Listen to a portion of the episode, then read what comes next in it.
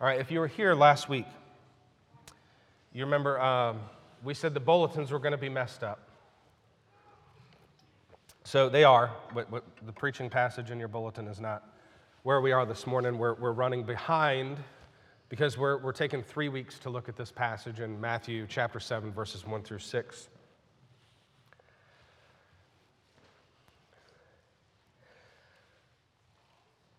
Richard Baxter, an old theologian, wrote about how Christians sleep.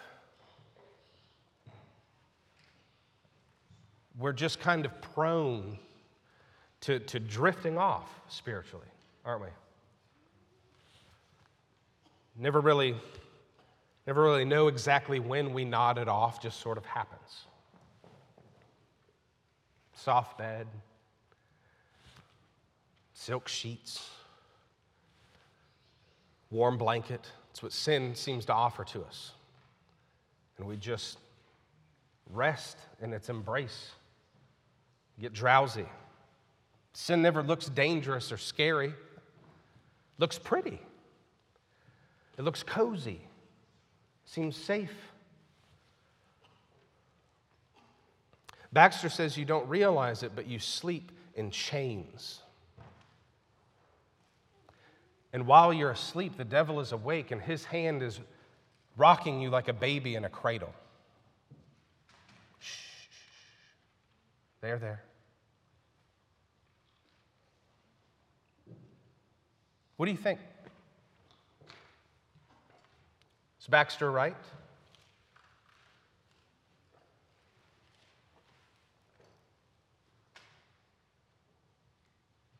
have his words, like they've done for me when I've read them, reached out 400 years into the future from the time that he wrote them to find you sleeping this morning. Here's how you can know. What is the number one sin in your life right now that you know God is angry with?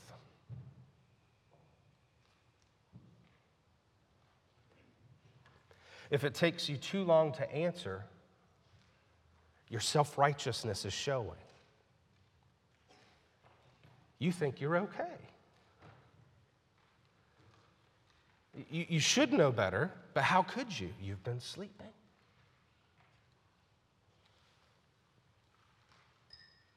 If you knew right away the number one sin in, in your life right now, and you got kind of uncomfortable, little squirmy when I asked the question, because you know you're still holding on to it. Even though you know it's, it's not good for you, it dishonors God, and it's, it's ruinous in your life, you're still holding on to it. You're, you're waiting until later to deal with it. Baxter's right. You're sleeping. When you can't identify sin in your life, or you dismiss specific sins when they come to mind, the devil has his hand on you in a big way. And you have to wake up and repent and commit your ways to the Lord. And you know how that happens in the first place? You know how Christians fall asleep? How they begin to lose hope and lose a sense of assurance of their salvation? They have no joy in their lives and they make no difference in the world? They forget the fear of the Lord. There's no fear of God before their eyes. That's always what gets God's people into trouble. And then God brings judgment. He brings judgment on his own people so that they will wake up, so that they will repent, so that they will remember to fear him. Judgment's what we're looking at. We're looking at it three different ways again over the course of three weeks. We talked last week about how we're to be slow in our judgment of others. Next week, we'll talk about how Jesus says to, to judge those who are inside and outside the church. This morning, we're looking at Jesus' warning of God's judgment for us. And here's the thing He doesn't just judge us for our judging, does He? He judges us for our sin.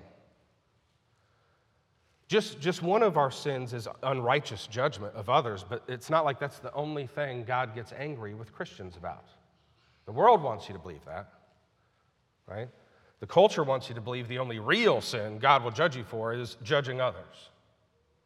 It's not. God judges. He judges his people, he judges his church, he judges nations because of sin.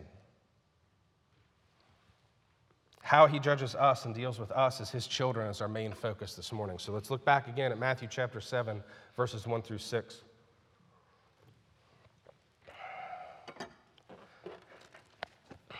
Now, hear the words of the one true and living God. Judge not, that you be not judged. For with the judgment you pronounce, you will be judged. And with the measure you use it, it will be measured to you. Why do you see the speck that is in your brother's eye, but do not notice the log that is in your own eye? Or how can you say to your brother, Let me take the speck out of your eye, when there is the log in your own eye? You hypocrite. First, take the log out of your own eye, and then you will see clearly to take the speck out of your brother's eye. Do not give dogs what is holy, and do not throw your pearls before pigs, lest they trample them underfoot and turn to attack you.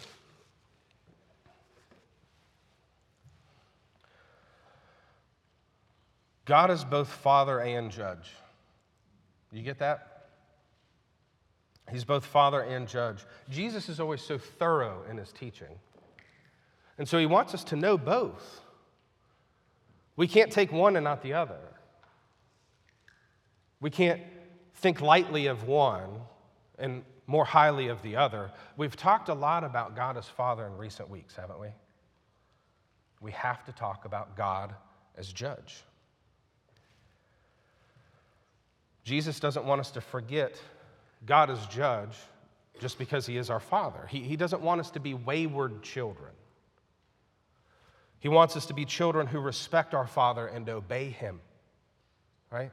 It, just because we've been forgiven eternal damnation doesn't mean that you know, we can sneak out of the house and lie to Him about where we're going, what we're doing, and not be honest with Him and, and, and to, to engage in behavior that He's forbidden and not keep His commands.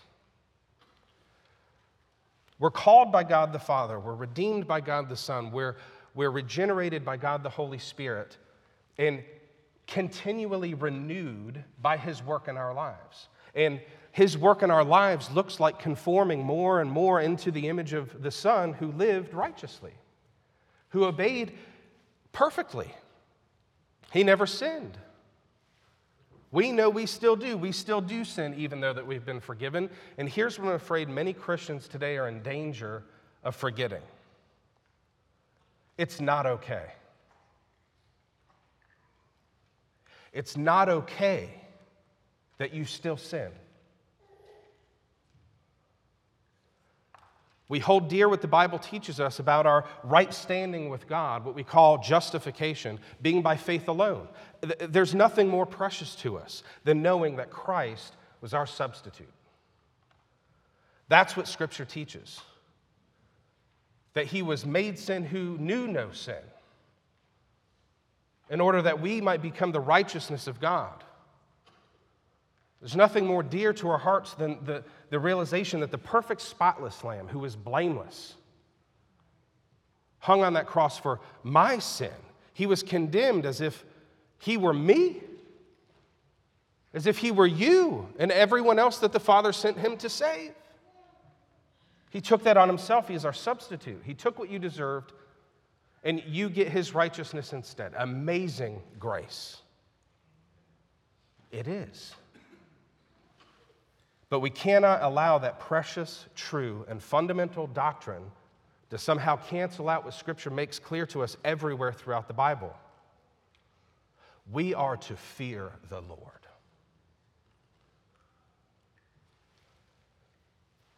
Can't be friends with the Lord without fearing the Lord. That's the main idea of the sermon this morning. And there's only one point fearing the Lord means understanding judgment. Can't be friends with the Lord without fearing the Lord. And you know, if that sounds strange to us somehow, it's because we've bought into a, a loose, superficial, mainstream American Christianity today that would be foreign to the disciples that Jesus is preaching this sermon to?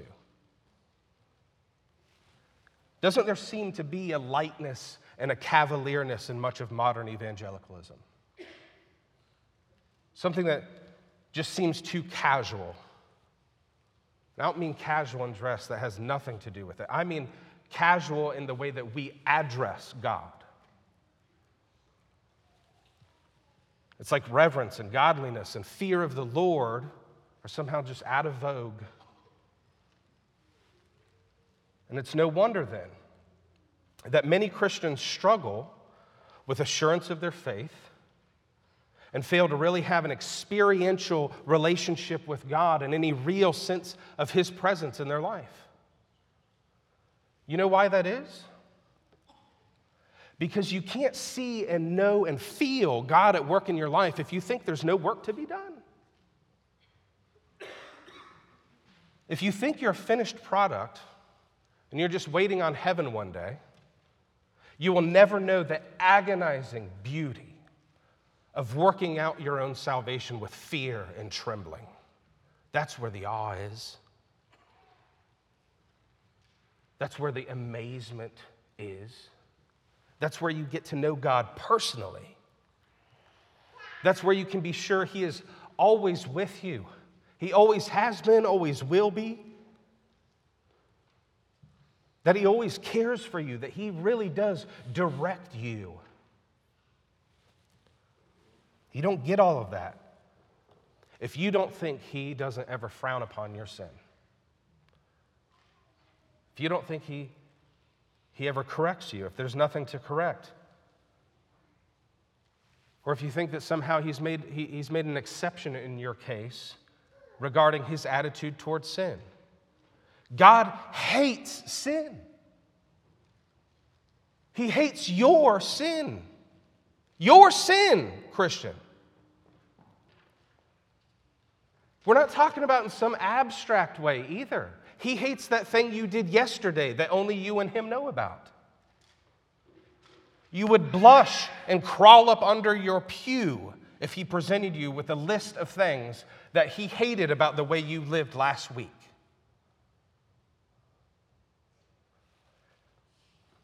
And what we're taught to do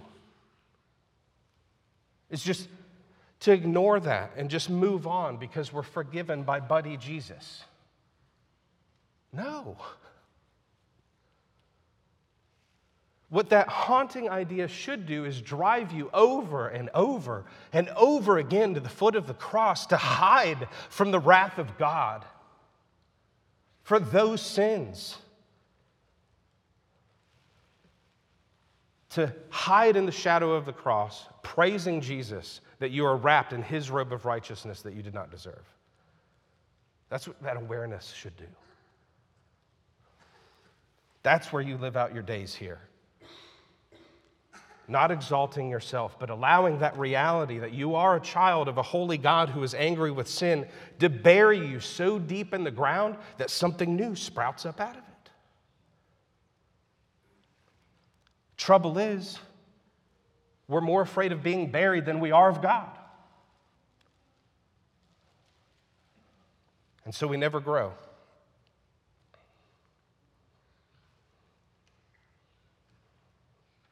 Sometimes we think God improves upon what we already have when He saves us. Instead of, instead of stripping us down to nothing and, and making something new, that's what He does. I had a dog one time. It was like the dog, irreplaceable, never be another one like him. But before he was super dog, he was a super pain in my neck.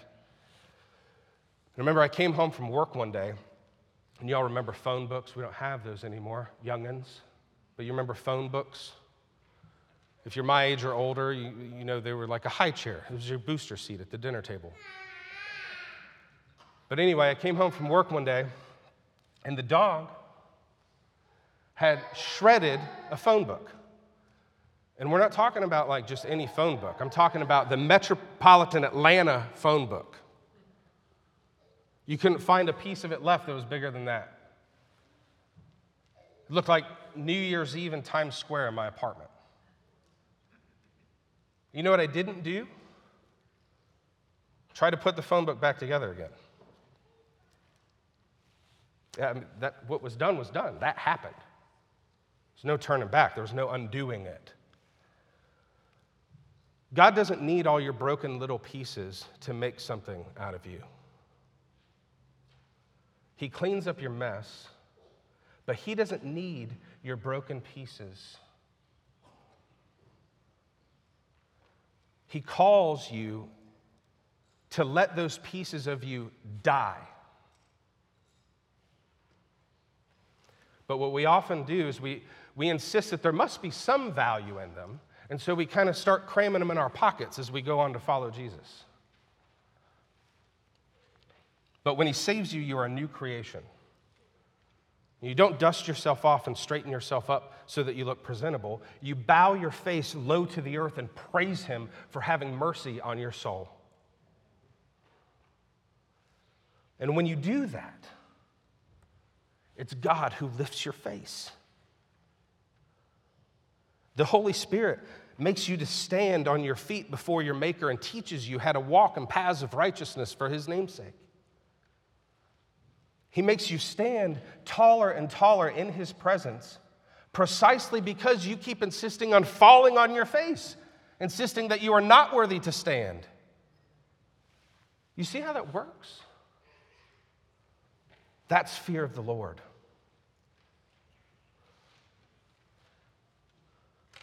And when it's present in your life, His presence is more, you're more abundantly aware of it in your life. God strengthens you, He assures you, He lifts you up, He comforts you. It's when we walk in our own strength and our own righteousness that we start to feel anxious and confused and, and beat up and downcast and unsure. That's when we feel like God isn't there. Because you can't be friends with God without fearing God. The friendship of the Lord is for those who fear him, and he makes known to them his covenant. Psalm 25, 14. Well, you know, that's, that's Old Testament, that's Old Covenant stuff. We're New Covenant now, right? Okay, Luke 150, Mary's Magnificat. And his mercy is for those who fear him from generation to generation. God never changes, y'all. He's the same yesterday, today, tomorrow, and forever. So here's what's always true no fear, no mercy. No fear, no friendship. It's no mystery, it's all over the Bible. We're just forgetful. So let's do some remembering this morning no fear, no knowledge. Fear of the Lord is the beginning of knowledge. Fools despise wisdom and instruction. Proverbs 1 7. No fear, no understanding. No fear, no forgiveness. We forget to fear the Lord, and so we fail to walk as He's called us to walk, and we miss out on the blessing that's afforded to us as a result. What is fear of the Lord if not understanding God as judge? How do you get from here to there without understanding God as judge?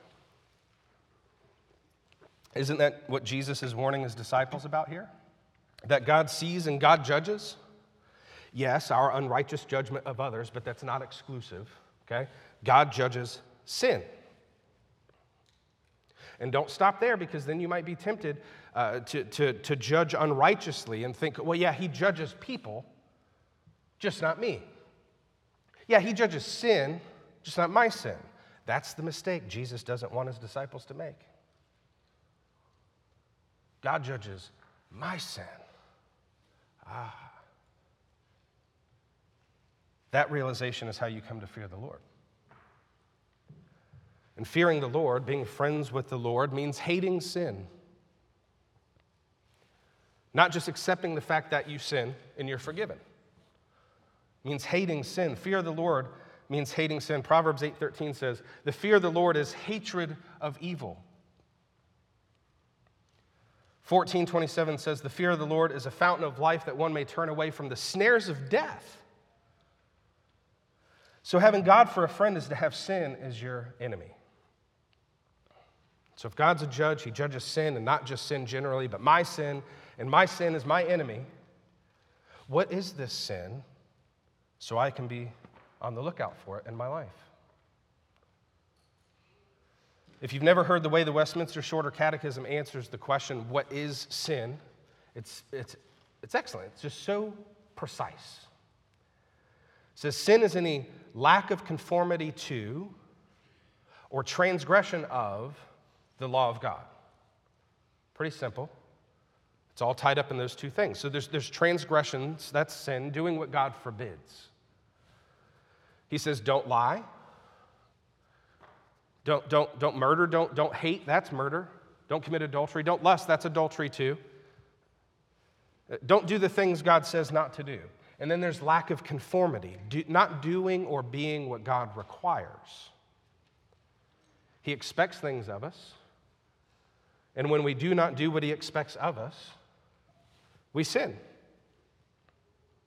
You know, if your father says, take out the trash, clean up your room, he will not take kindly to you ignoring him. God does not take kindly to you ignoring him. These are sins of commission and omission, right? So sin is doing what you shouldn't do, and not doing what you should do. And God sees both and judges both. He's not asleep.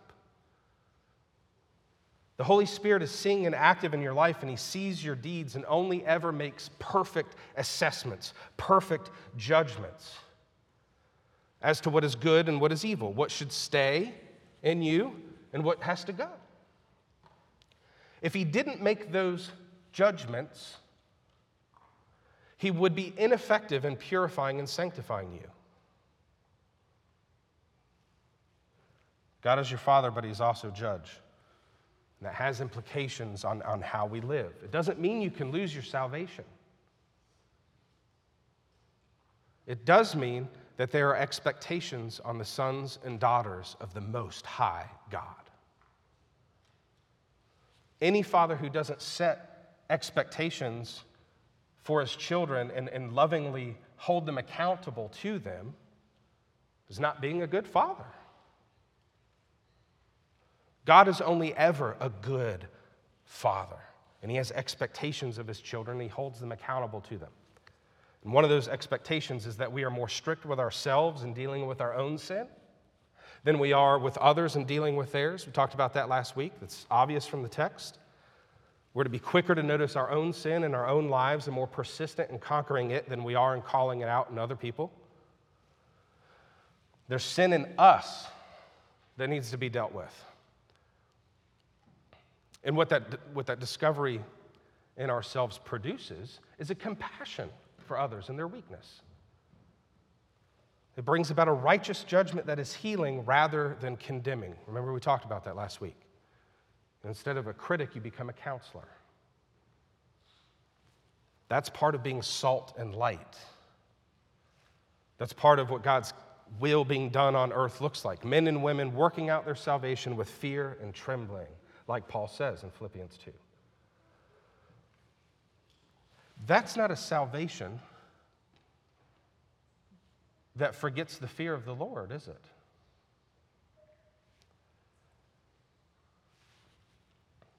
Yes, God is both Father and Judge, and Jesus reminds us of that. We're to fear the Lord. He says, with the measure you judge others, it will be measured to you. When you read that, you just kind of move on to the, the next part, the illustration with the log and the speck and all that kind of stuff. What does that mean? What does that mean? Judge not lest you be judged. Uh, be careful with the way that you measure and judge others because that's going to be. What's that mean? I thought if I was a Christian, there is no judgment for me.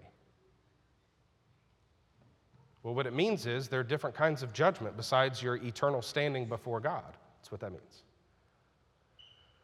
The kind of judgment Jesus is talking about here isn't final judgment. He's talking to Christians, after all. He's talking to God's elect people, God's children, the redeemed, And yet there's this language about judgment. Yes, God judges his children. And he doesn't punish his children. I want you to understand this. He disciplines his children, he disciplines those he loves. And discipline, that kind of discipline, Hebrews 12 tells us that the moment seems painful rather than pleasant. It later yields the peaceful fruit of righteousness to those who have been trained by it. Those who are not trained by it, just stays painful.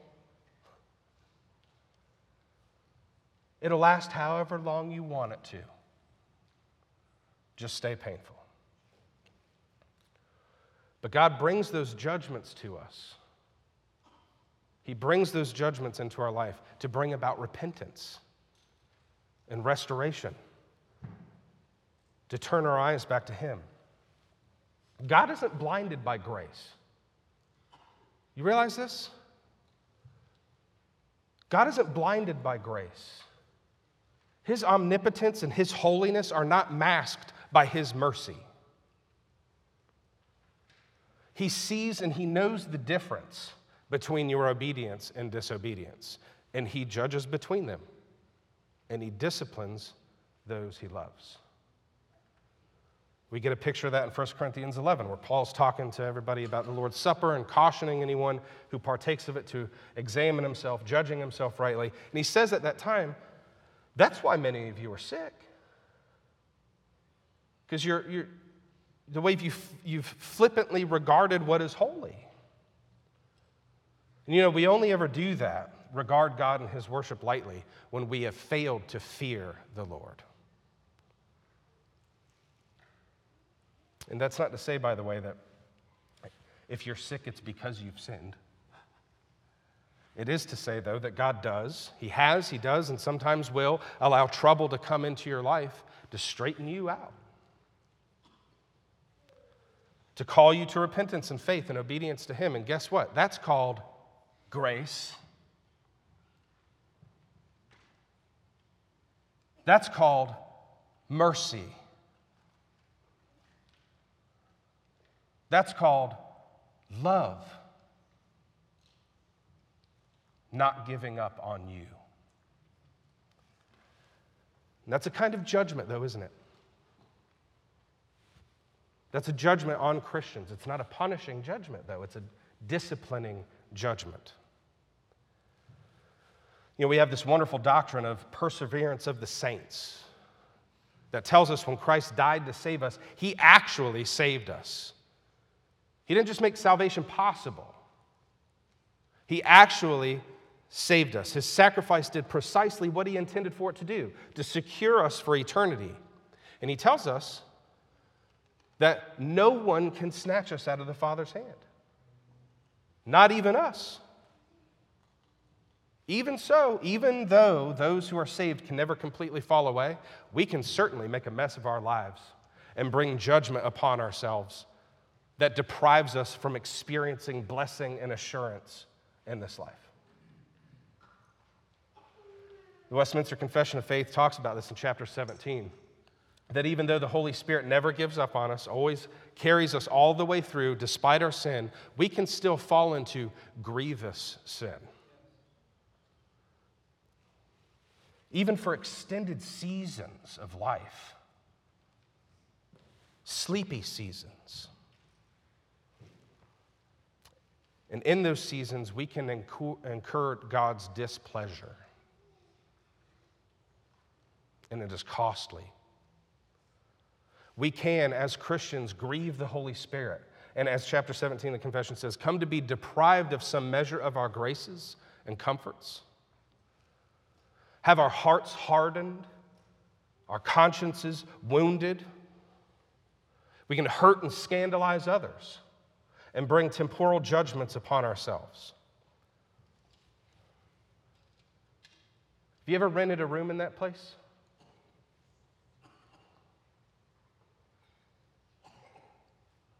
How long did you stay?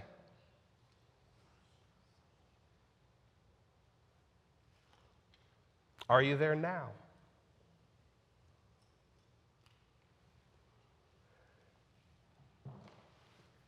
You know how that judgment happens in the first place?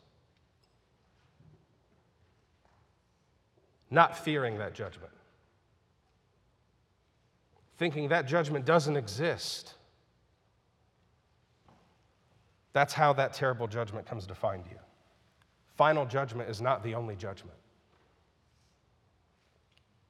You think about 2 Corinthians 5, where Paul talks about God's judgment. He's not talking there about an eternal judgment.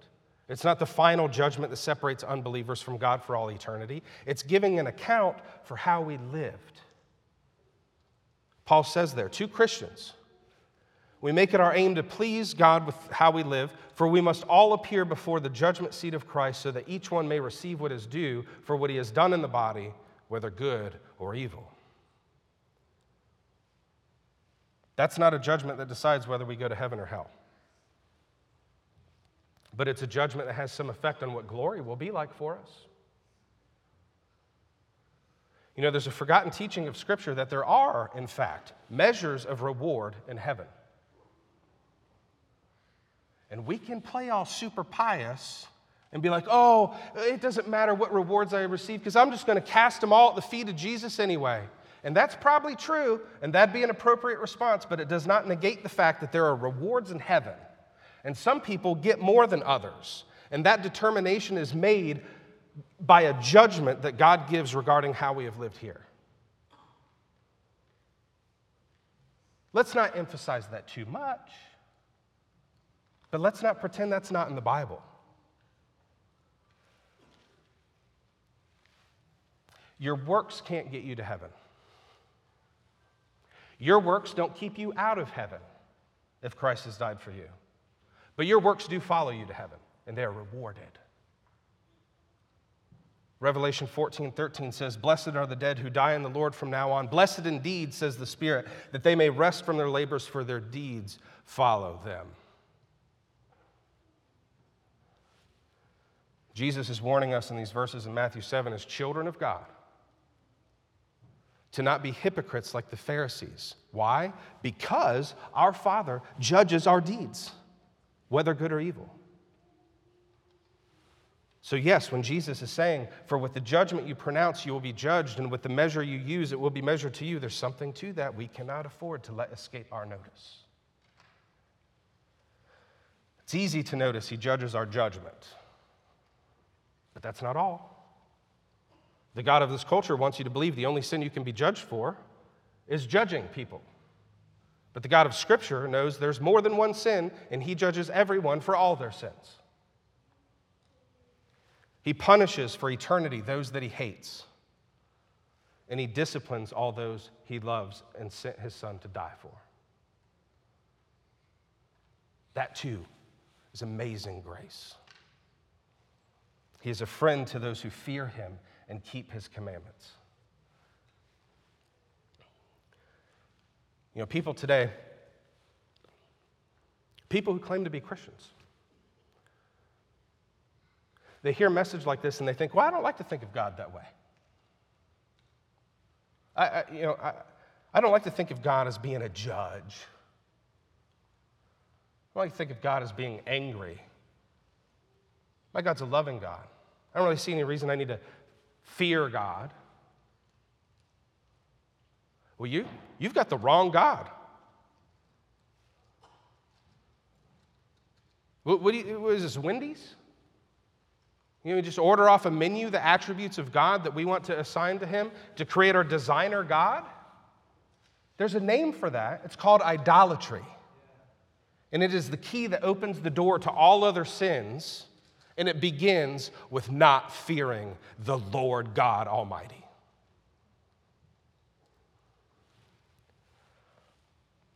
A little sleep, a little slumber, a little folding of the hands to rest.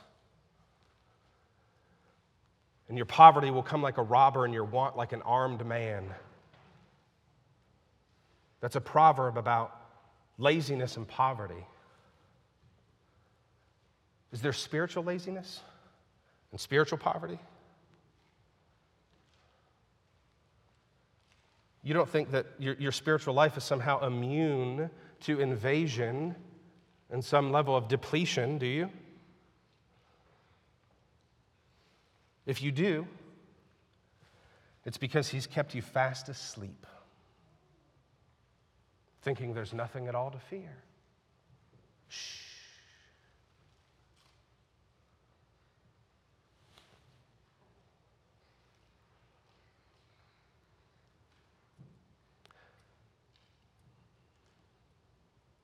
Some of you may have some sense. There's a little bit of waking up in you right now. Praise God for that. Praise God for the, the moving of the Spirit in your life, convicting you of sin and moving you away from it and closer to your Redeemer. Bringing back the fear of the Lord. Praise God for that. You may be thinking, you know, how long was I out? How could I have not seen? I would encourage you, if that's you this morning, you've got, you've got business to do with the Lord today.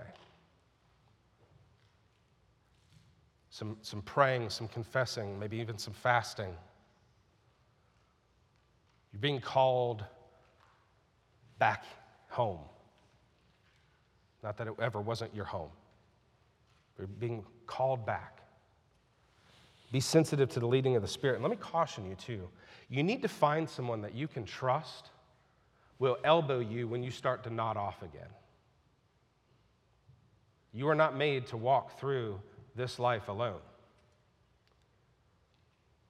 You need to be able to rely on one another. You need to find somebody who you can trust will throw a bucket of ice water in your face to revive you if necessary. Someone who knows that the fear of the Lord is safe and wants to see you safe. That's, a, that's judging with a righteous judgment. Because that's a judgment that knows God as judge and fears him. Let's pray. Lord God, we fear humility. We fear being brought low. We fear shame and embarrassment. We fear the judgment of others more than we fear your judgment. Forgive us. Alert your people to the danger of forgetting the fear of the Lord. Bring us low that we may be brought high and walk righteously. God, as hard as it is to pray prayers like this. We pray you would bend us, break us, mold us, shape us, and in doing so, Father, let us praise you for an awareness of your presence with us and your steadfast love for us. Your love never fails. Praise your holy name. In Jesus' name, amen.